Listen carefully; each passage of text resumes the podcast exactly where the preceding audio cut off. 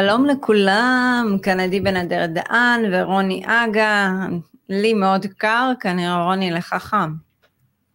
כן, אה, אני פה עם החימום תת-רצפתי, אה, אז אני לא, לא משחק עם זה. לא, אני קר לי, אז הלכתי ככה על המראה, יש פה חורף בחוץ סוף סוף. שמעתי גם היה רועש אצלכם בלילה. מה זה רועש? חבל על הזמן, היה מזג האוויר? ממש לא, כאילו... לא, התכוונתי, היה איזה... לא. אירוע לאשדוד, אבל זה הגיע בעצם לים. טוב, אצלנו לא הייתה אזעקה, אז אני לא יכולה להגיד לך את זה. אוקיי. טוב, אז uh, מי שעדיין לא מכיר, במקריות רבה, אז אנחנו צוות Family Exit, אנחנו מובילים דור חדש של חלוצי נדל"ן בתהליך אימוני עוצמתי ורווחי. Uh, אנחנו עוזרים, מסייעים לכולם, לכל מי שמעוניין בכך, uh, לצאת לדרך חדשה באמצעות בניית תיק נכסים, זה כמובן עניין שדורש זמן, זה תהליך. אם אתם רוצים למצוא אותנו באינסטגרם, אז יש לינק למטה. אם אתם רוצים אה, לקרוא כתבות ודברים שרוני מעלה בימי רביעי בפייסבוק, אז יש גם את הלינק לפייסבוק. ואם אתם רוצים אה, אה, לשמוע אותנו בספוטיפיי, אז יש את הספוטיפיי. כל, כל מדיה אפשרית אנחנו שם, אז רק תחפשו.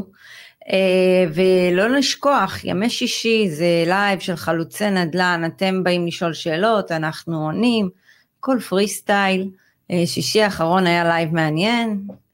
אה, אגב, אתה יודע שאחר כך בדיעבד הסתכלתי, ויש כאלה שאלות לפעמים שאתה אומר, אה, וואלה, הם קצת, כאילו בן אדם כזה קצת, באיזשהו מקום, לא יודעת, אולי החיים לא היו לו נחמדים, אז הוא לא כזה חיובי. אתה רואה את המגמתיות כזאת אצל אנשים, וחבל. אני בעד חיוביות, למה אנשים חושבים שזה לא אפשרי? תראי, זה... אני חושב שזה בא ממקום שברגע שמגיעים גישה כזו, אז הם אה, עוזר להם אה, לתרץ למה הם נשארים באזור הנוחות שלהם ולא עושים את השינוי. כי לעשות שינוי זה אה, להתאמץ. זה לא בא בקלות. עכשיו, אני רוצה להתייחס לפתיח שמקודם אמרת. כן, אנחנו מובילים דרך ותהליך, אבל אחד הדברים שאני חושב שמשקיעים אה, מפספסים, זה הנושא הזה של הבנת ההשקעה. כי בנדל"ן, נדל"ן, השקעות נדל"ן זה מטריה מאוד רחבה שבתוכה, אה, היא מכילה בתוכה אסטרטגיות שונות של השקעה, והרבה פעמים הקסם הזה של השקעת נדל"ן זה תופס את האנשים אבל הם לא עושים את המאמץ להבין את המשמעות של ההשקעה ופה פה מתחילות הבעיות.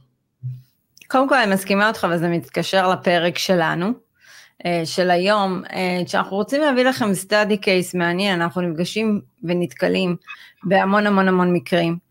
אה, ולפעמים אני ורוני, אתה יודע, אנחנו טועים לעצמנו, ואנשים אומרים, אנחנו מקשיבים לכם בלי הפסקה וזה, אוקיי, אז מה אתה מפספס? איך אני ורוני לא הצלחנו כנראה להעביר את זה או לחדד את זה הלאה. קודם כל תשקיעו בנדל"ן, תשקיעו בחיים שלכם בעצמכם, תעשו את זה. זה מומלץ בכל מקרה. מי שרוצה, אתה יודע, להתעקש ו- ולא להקשיב, זה בסדר. אני חושבת שאחת התכונות של משקיע נדל"ן אה, מתחיל, הוא צריך לדעת להקשיב. אה, לא- ברור, לא הוא צריך ללמוד טעויות של אה, משקיעים מנוסים. אבל אם בכל זאת מישהו מתעקש, אנחנו רוצים להביא לפה איזשהו אה, מקרה.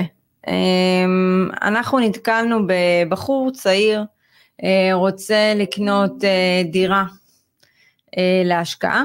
קודם כל, כל הכבוד לזה, ובכלל לזה שהוא כן. אה, התחיל לחשוב עליו. לחשיבה, נכון, נכון. ואגב, הוא לא היחיד שפנה אלינו וחשב לעשות את האסטרטגיה הזו. אה, ואז הוא אמר, אני אקנה דירה בבאר שבע, אה, ואני אעשה עליה אקזיט. אה, תראו, קודם כל, כשאני חושבת שאקזיט... הוא גם החליט כמה הוא ירוויח. נכון, שזה הכי יפה. כן. הוא כנראה צריך להחליף הרבה אנליסטים שיש כיום בשוק, אם הוא יכול, אם יש לו כדור בדולח זה עוזר מאוד בהשקעות. Uh, אני חושבת שכל הנושא של אקזיט, אתה יודע, אתמול הייתה לנו שיחת טלפון ובאמת דיברנו על זה שמה זה אקזיט בשבילנו וכולם יודעים למה זה נקרא Family Exit. אם לא, נחדד את זה, שמבחינתנו האקזיט האמיתי הוא על עצמנו, על החיים שלנו, זה המיזם שלי ושל רוני, זה התפיסה שלנו. Uh, מבחינתנו היזמות שלנו ומה שאנחנו הבאנו uh, לכאן זה סוג שונה של תפיסה. אה, ואנחנו מנסים להעביר את זה באמת הלאה, לפעמים זה מצליח, לפעמים לא. אה, וזה האקזיט האמיתי. כשאתם כל הזמן מנסים לעשות אקזיטים אה, על ידי כל מיני קנייה של נכסים, בין אם זה בחו"ל ובין אם זה פה בארץ, אז אני מאוד מקווה שאתם יודעים וממוקצעים בנושא הזה, כי אחרת אתם, זה לא יצא כזה מוצלח. אני, אני רוצה לספר משהו. בשנת 2010, כשהיה לי את העסק הקודם, אני הלכתי ועבדתי תקופה של חצי שנה במקביל בתיווך, כי עיקר העבודה שלי בעסק הייתה בלילות והימים היו פנויים. והנושא הזה של נדל"ן קרוב לליבי, והתעסקתי בתיווך. ונתקלתי בסוגי משקיעים שזו האסטרטגיה שלהם בישראל. זאת הם קונים נכס, אה, משפצים אותו, משביחים אותו, וכשאנחנו מדברים על מהלך כזה בישראל, זה מהלך שיכול לקחת אה, עד שהנכס אה, מסיימים את תהליך רכישה שלו ומסיימים את השיפוץ, זה סיפור של חצי שנה, ואז יש לנו את המגבלה של המס שבח שצריך להתגבר על זה, ואז מגיעה המכירה. יכול להיות שהמכירה תגיע שנה, שנה פלוס ממועד תחילת התהליך הזה של הרכישה. Mm-hmm. עכשיו, תקשיבו, מי שעשה את זה אז ב-2010, בטוח הרוויח. אני אגלה לכם סוד, גם אם הוא לא שיפץ את הדירה והחזיק את הדירה שנה ומכר, הוא עדיין מכר את המחיר, מכר אותה במחיר גבוה יותר, כי השוק היה במגמת עלייה. אז כאילו, אני לא מבין מה ה big deal הזה, כי לעשות עסקה אחת בפרק זמן כזה, אני לא מבין לאן זה מקדם. אם, אה, אני רוצה להחזיר אותך לתקופה שאנחנו פעלנו בארצות הברית באזור אטלנטה. אז מה אני... שאני... אוקיי, אני רציתי... אז רגע, שנייה, היה נכס שאני קניתי בדקייטור. אני חושב שזה היה 2012, מחבר'ה ישראלים שהם שנים גרים שם באטלנטה. Mm-hmm. חודשיים הם סגרו את העסקה של ה fix and flip ו. הם היו עושים מלא עסקאות, והם עבדו עם מלא, מלא אה, אנשי תחזוקה, מלא קונטרקטורים, ובמקביל הם היו עושים הרבה עסקאות. אז אם בכל עסקה כזו הם הרוויחו בין עשרת אלפים לעשרים אלף שקלים, אה, דולר, והאסטרטגיה שלהם הייתה טובה, כי השוק הזה היה במשבר, הם מכרו את זה לישראלים בקלות, המקומיים לא יכלו לקנות בזמנו. אז הם עשו עבודה יפה, הם הרוויחו ב fix and flip, בסדר, אבל לבוא בישראל לקנות אה, דירה אחת, עכשיו באר שבע בחודשים האחרונים במגמת ירידה, אולי אפילו בשנה האחרונה. בוא, אבל רגע, הקורונה, מה שהקורונה עשתה בערים מסוימות בכל העולם, זה היא גרמה לבעייתיות בהשכרה של נכסים מסוימים, אה, ואין מה לעשות, כולם חווים את זה, וזה בסדר, זה משהו שיגמר ונקודתי. אבל אני נכון. אומרת עכשיו, כשאתם מודעים למצב הזה, אז אתם הולכים לקנות את הדירות האלה, זה מצחיק. אבל אני רוצה גם לתת איזושהי ראייה על כל נושא האקזיט בנושא המס. אני קניתי נכס בשנת 2016, נראה לי סוף 2016, אה, באטלנטה 39 אלף דולר, עלה לי שיפוץ, זה היה שיפוץ 7,900, עשיתי שיפוץ מאוד יפה, בעיקר קוסמטי, אה, ואז שביררתי עם המתווך, אה, לא מזמן, וגם הייתה לנו שיחה איתו, אז הנכס הזה אפשר למכור אותו ב-95 אלף דולר, ואולי מעט יותר אם אני לא אמכור אותו למשקיע. אז uh, הנכס היום מניב לי 830 אה, דולר לחודש, כולם עכשיו עושים את החישובי תשואה, וזו תשואה יפה, אני מבטיחה לכם. Uh, אפשר יותר גם מה-830, ואני רוצה רגע להראות, אם נניח היום הייתי מוציאה את הנכס הזה למכירה. את שקלת למכור אותו, עדי. אני שקלתי, נכון, ואז הבנתי אחרי חישוב... זה היה 80 אלף דולר, רגע, זה היה 80. ואז הבנתי אחרי חישוב שזה בכלל לא משתלם לי למכור. לא, אם היית מוכרת ב-80, היה לך רווח הון, תכף תעשי את החישוב, אבל היית מפסידה את המשך עליית המחירים והשכירויות. והשכירויות. אז ככה, קודם כל הייתי צריכה לשלם 5,700 דולר אה, למתווך, 6 אחוזים. אחר כך הייתי מקזזת והכל היה יוצא לי רווח של 42,400. רגע, עדי, עוד אחוז וחצי לקאונטי. לא, אבל שנייה, אני מחשבת משהו אחר, רוני, דקה. על הרווח הריאלי, אוקיי? שזה 42,400, הייתי צריכה לשלם בטוטל 25 אחוז מס. כבר לקחתי את המיסוי. אז זה 10,600.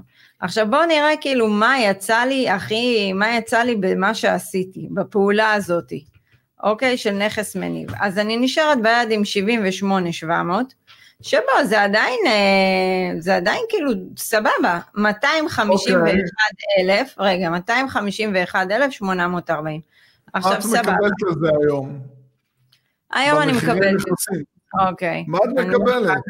יפה, את נו. את מקבלת תמורה הרבה יותר נמוכה משכירות. לא משנה, בכל מקום בעולם את תקבלי תמורה נמוכה יותר משכירות.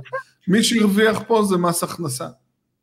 נכון, ואני הפסדת. ואת שמעת את אחוז וחצי לקאונטי. ולא, לא שכחתי, הכללתי את זה ב-25%. ואז היית מספרת פה בפורום שאת הרווחת, אה, כמה יצא לך רווח נקי? יצא לי רווח נקי, אני אגיד לך דאז, כמה היה דולר. זה היה שלוש ארבע אז שקניתי, אמ, ואז פחות 250, היה לי, יוצא לי רווח של 91 אלף שקל, וואו. אוקיי, okay, איפה זה קידם אותך ליעד של עצמאות כלכלית, של הכנסות אה, פסיביות חודשיות? היה יושב לך כסף בחשבון, אז מה? נכון.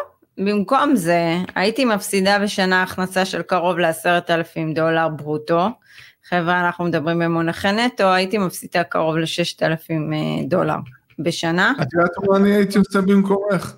Mm. הרי אין לך, אה, לא היה לך אה, מימון על הנכס הזה, קנית את זה במזומן.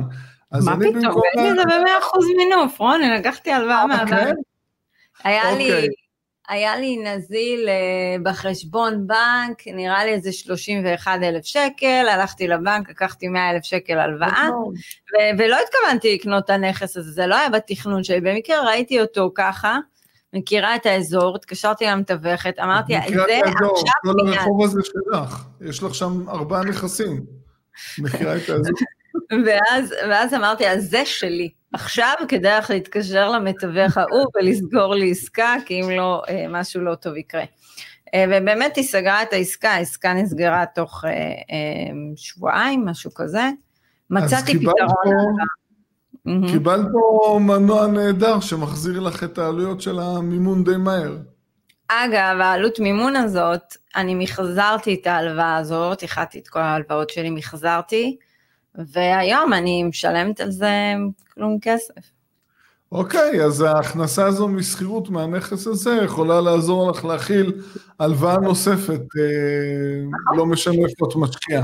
אז מה היא נותן לך במכירה? בדיוק, אז אותו בחור, נניח אתה קונה דירה של 700 אלף שקל בבאר שבע, בסדר? כמה, אוקיי. כמה שכירות שם לסטודנטים? 2,200?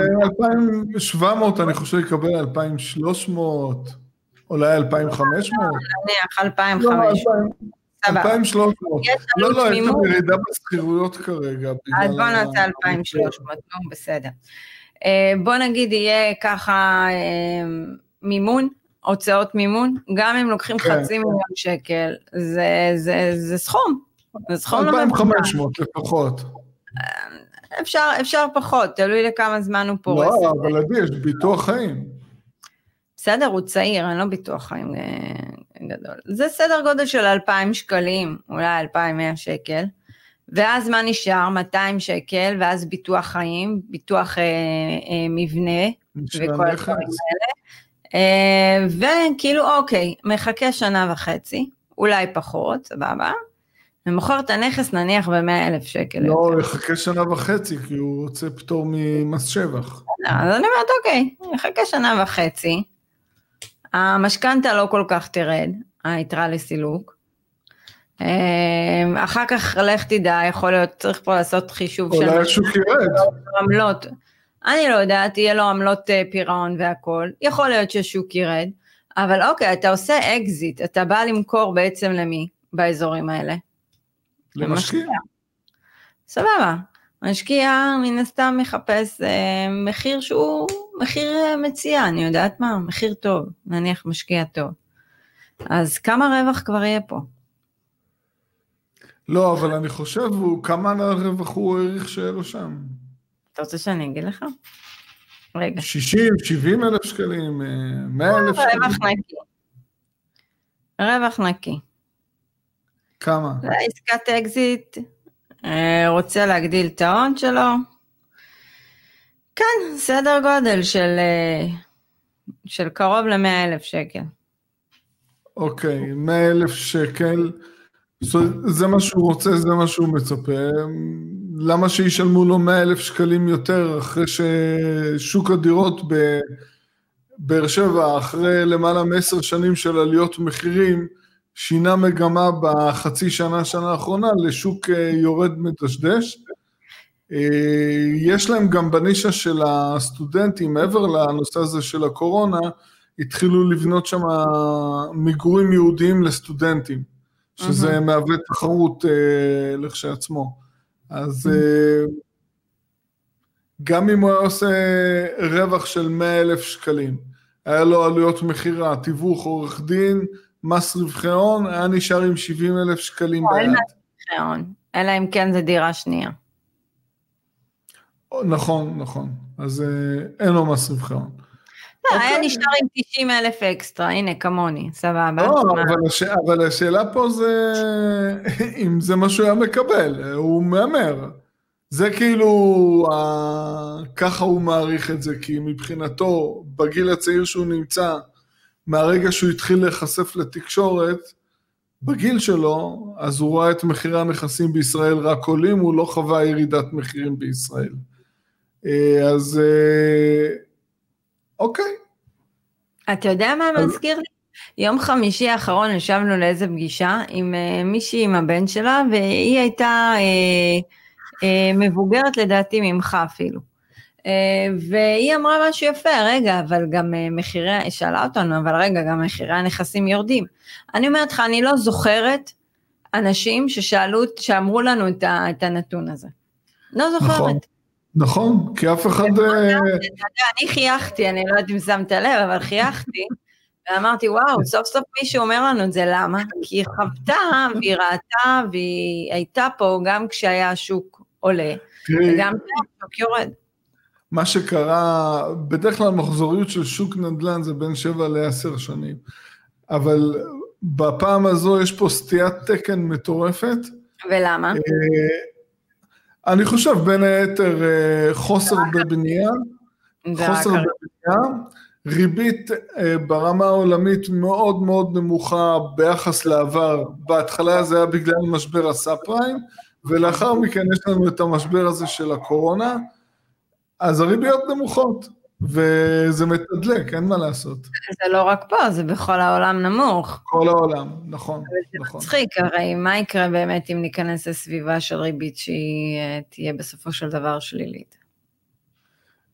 כן, זה, זה בעייתי, אבל עוד פעם, את- אנחנו תמיד מדברים על זה, מגמת שוק נקבעת אה, על פי פרמטרים רבים.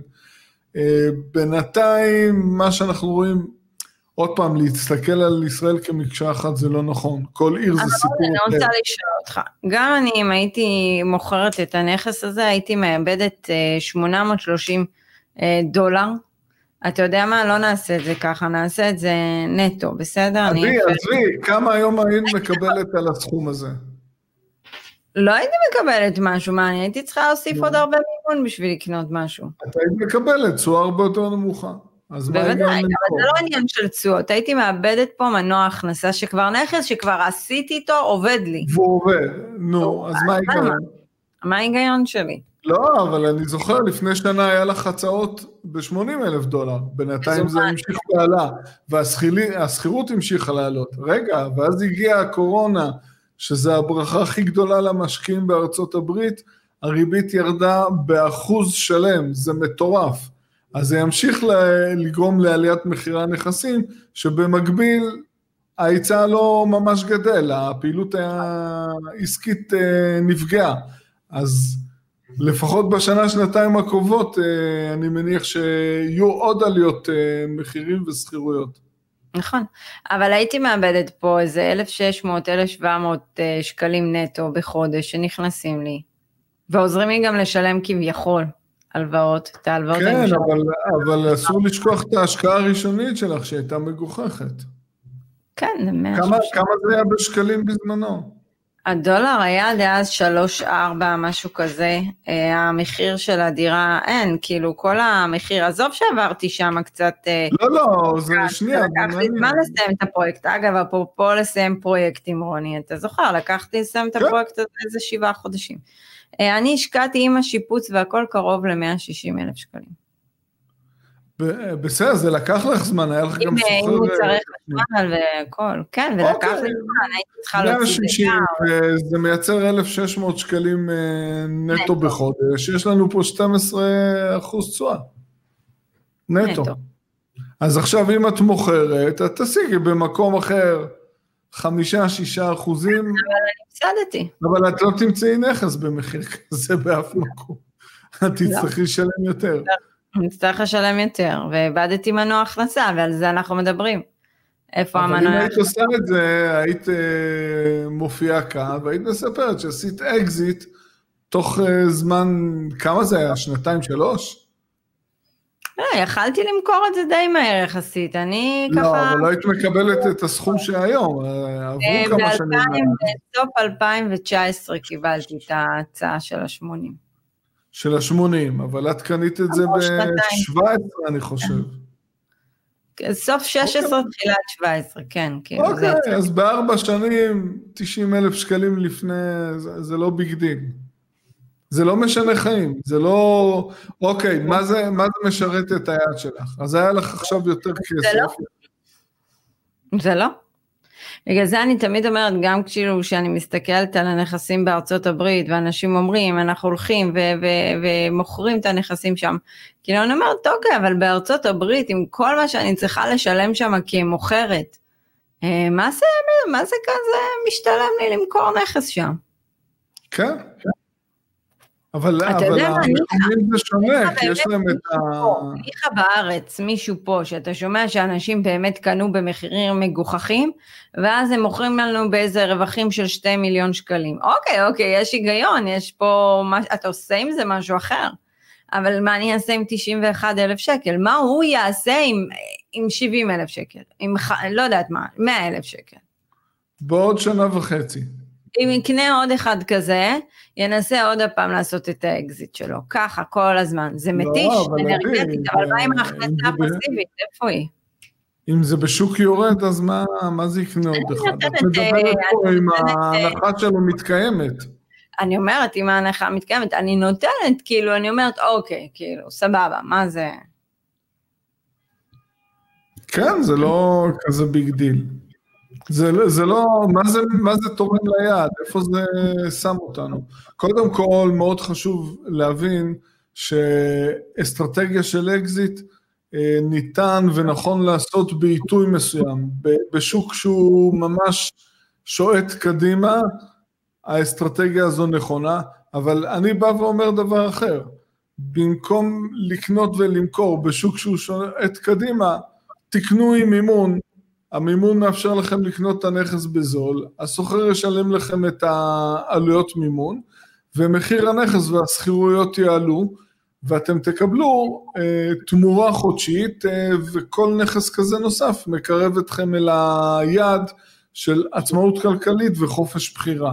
אני חושב שזה שלב אה, שואלים אותנו הרבה, או שואלים, גם שאלו אותי איך בשבע שנים אפשר להגיע לכמות כזאת של נכסים.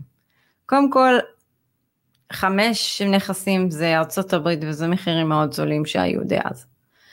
כמו שאתם שמעתם פה, קניתי בקרוב ל-160 אלף שקל סך הכל ולקחתי את הרוב מימון, כמעט הכל, ואת כל השיפוץ והכל אני עשיתי מהשכירויות שקיבלתי. פשוט זה נכנס לחברת ניהול ולא הייתי צריכה להשלים, פשוט לקחו את זה ממה שהצטבר שם. אה, אז כאילו, אני אישית לא נגעתי בכלל בשכירויות כמעט במשך שנים, גם היום, מה היום אני עושה, ואתה יודע, אני חוסכת היום, ואני אומרת, זה מטורף, כל השכירויות שנכנסות אליי, כאילו, הכל אני חוסכת. כן, כי לקחת בזמנו לחמש שנים, אה, מימון לטווח של חמש שנים, והתשואות היו מאוד גבוהות גם. אבל התשואות היו מאוד גבוהות. שתי הנכסים שקנינו ביחד בארצות הברית, אני בקיץ הקרוב מסיים את המימון על שניהם. נכון. היה שם סכום, זה אה, לא, סכומים קטנים, אבל זה... לא, כיסינו, כיסינו הלוואה אחת, זו הייתה אחת ההלוואות מהעוסק המורשה נכון, שלנו. נכון, נכון, אני חושב שנשאר לי עוד איזה 6,000 שקלים, משהו כזה. את זה העפנו. אבל כן. תראה, אני אומרת דבר כזה, זה כאילו, גם אתמול הייתה לי שיחה עם אחת המתאמנות שלנו ששאלה אותי קצת אה, יותר אה, תחקרה אותי, זה היה קצת, תשמע, באיזשהו מקום אתה גם מפתח חברות במסע הזה עם מתאמנים. אנחנו איתה כבר שנתיים. שאלה אותי כל מיני שאלות כלליות, לא עכשיו אה, דיברנו על תשואות ונכסים, יותר כאילו מה זה עשה ואיך כאילו המעבר הזה מעצמאי, משכיר לעצמאי והכל, ואיך עושים את זה, ושהיא רוצה גם להוריד הילוך. אמ, ואתה שומע את כל ההתלבטויות, ואז אתה מבין שהשיח הוא בכלל לא על ה... לא על הנדל"ן, הנדל"ן זה רק עוזר לנו. ברור שלא, אז אני רוצה לספר כאן לכל הצופים, כשאני הכרתי אותך בסוף 2014, תחילת 2015, בקורס לכלכלת משפחה, את כאילו לא היית קיימת בקורס, את לא דיברת בכלל. נכון. עכשיו את לא מפסיקה לדבר, זה, את השינוי, אני ראיתי את זה בצורה ישירה, זה, זה הבדל מאוד משמעותי בביטחון. עכשיו את בעצם מקרינה, את ה... מקרינה ביטחון, את הידע שלך, את באה עם ניסיון של אה, תהליך שעברת, אה, זה משהו שהוא שונה לחלוטין. השינוי שאת עברת בשבע שנים האלה זה שינוי קיצוני יוצא דופן. וזה האקזיט האמיתי, חבל שאנשים לא נכון, לא הנדל"ן. לא הנדל"ן, הנדל"ן יהיה, תשאירו את היחידות שלכם. הנדל"ן הוא, כן. למה, למה צריך להתחכם בכלל? הרי... למה צריך לאהוב לשלם מס, רוני? לא, אבל האנשים שוכחים, הם לא מבינים, לעשות את העסקאות האלה של אקזיט זה בדרך כלל עסקאות של שיפוץ. וזה לא פשוט, יש כאבי ראש, וצריך לקחת, ולפעמים גם לדעת להכיל הפסדים. בעסקאות האלה גם יש הפסדים, אנחנו ראינו את זה בארצות הברית, ואנחנו ראינו את זה גם ב... אנגליה. לא מזמן היה לנו מקרה עם יזם שעומד לסיים בנייה ופתאום באו המכבי אש ואמרו לו תקשיב עכשיו אנחנו רוצים מערכת אה, אזעקה כזאת וכזאת ואז הוא צריך להוסיף עוד 18 אלף אה, פאונד שמביא אותו על העסקה הזו למצב של הפסד. כן, והוא עובד על זה כבר uh, למעלה משנה, הוא בסיום הבנייה כבר. הוא יזם. זה בניין קטן, ואתה יודע, זה מצחיק, חבר'ה, יזמות זה לא חייב בשביל להתעשר במרכאות, כי כולם חושבים על התעשרות, תעשירו את הידע שלכם, שימו את הנכסים, תנו להם לעבוד.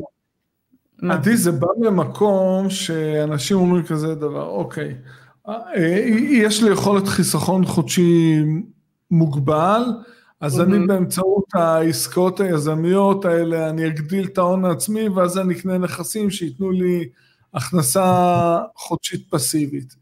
אבל כדי לעשות את זה צריך להיצמד לאיש מקצוע כזה באותה מדינה, אה, להתנסות, לא לעשות את זה לבד בהתחלה, כי צריך להבין פה במחירי שוק, צריך להבין פה בעלויות שיפוץ, אה, צריך אה, יכולת קנייה ומכירה.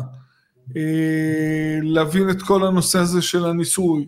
אז אם מתלווים לאחד שעושה את זה ולאט לאט לומדים, בסדר גמור, להתחיל לבד לעשות את זה, אה, גם כאלה שהלכו עשו כל מיני קורסים, איך קוראים למשקיע הזה האמריקאי עדי שעושה את הקורסים האלה? היהודי. רוברט שמין?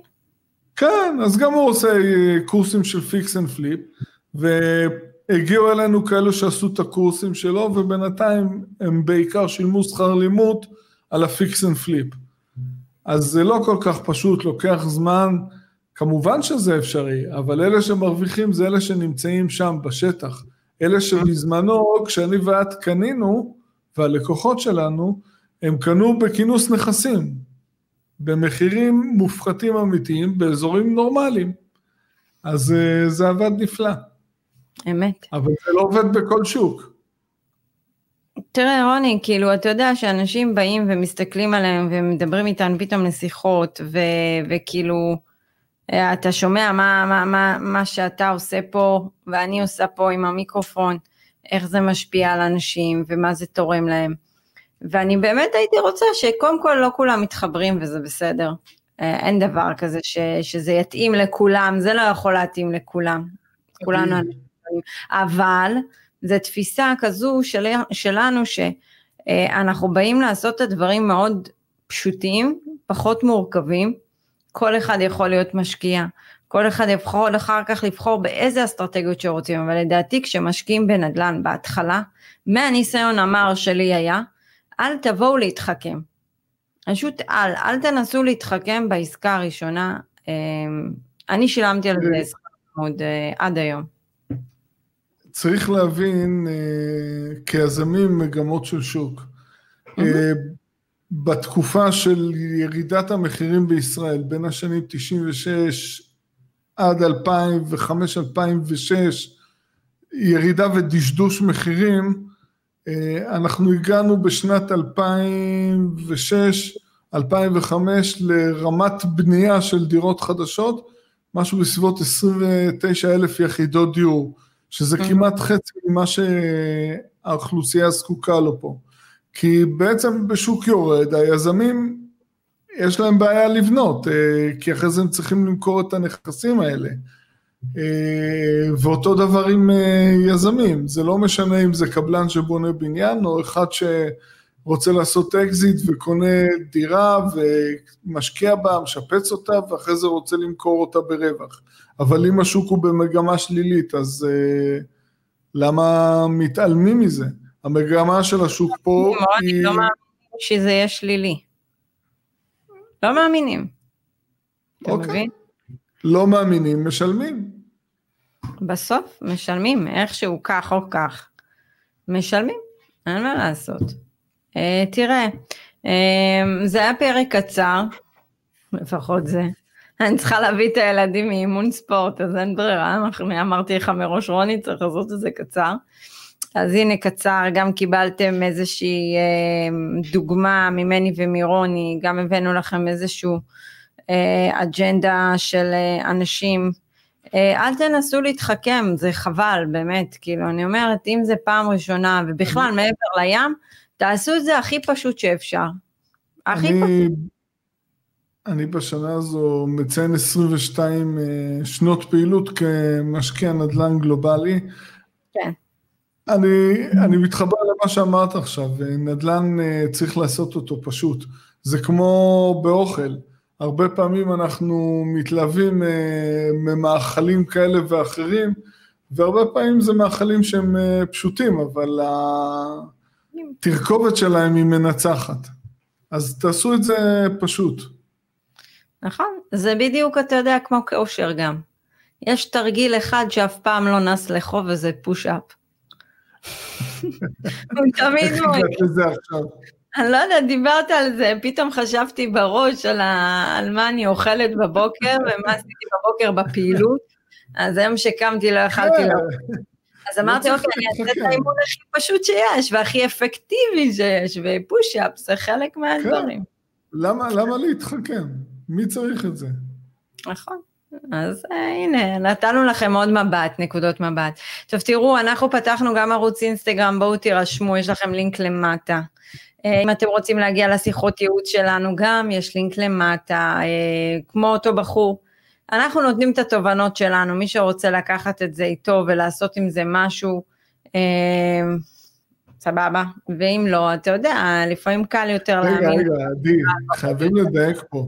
קודם כל אנחנו בעד אה, חבר'ה צעירים שחוקרים ומתעניינים בנושא הזה, והם יזמים בנפשם, אה, וגם עם אותו בחור שזה, אם זה בוער בתוכו, ואם הוא יעשה את זה, ו, וגם אם זה לא יצליח, אז זה בסדר.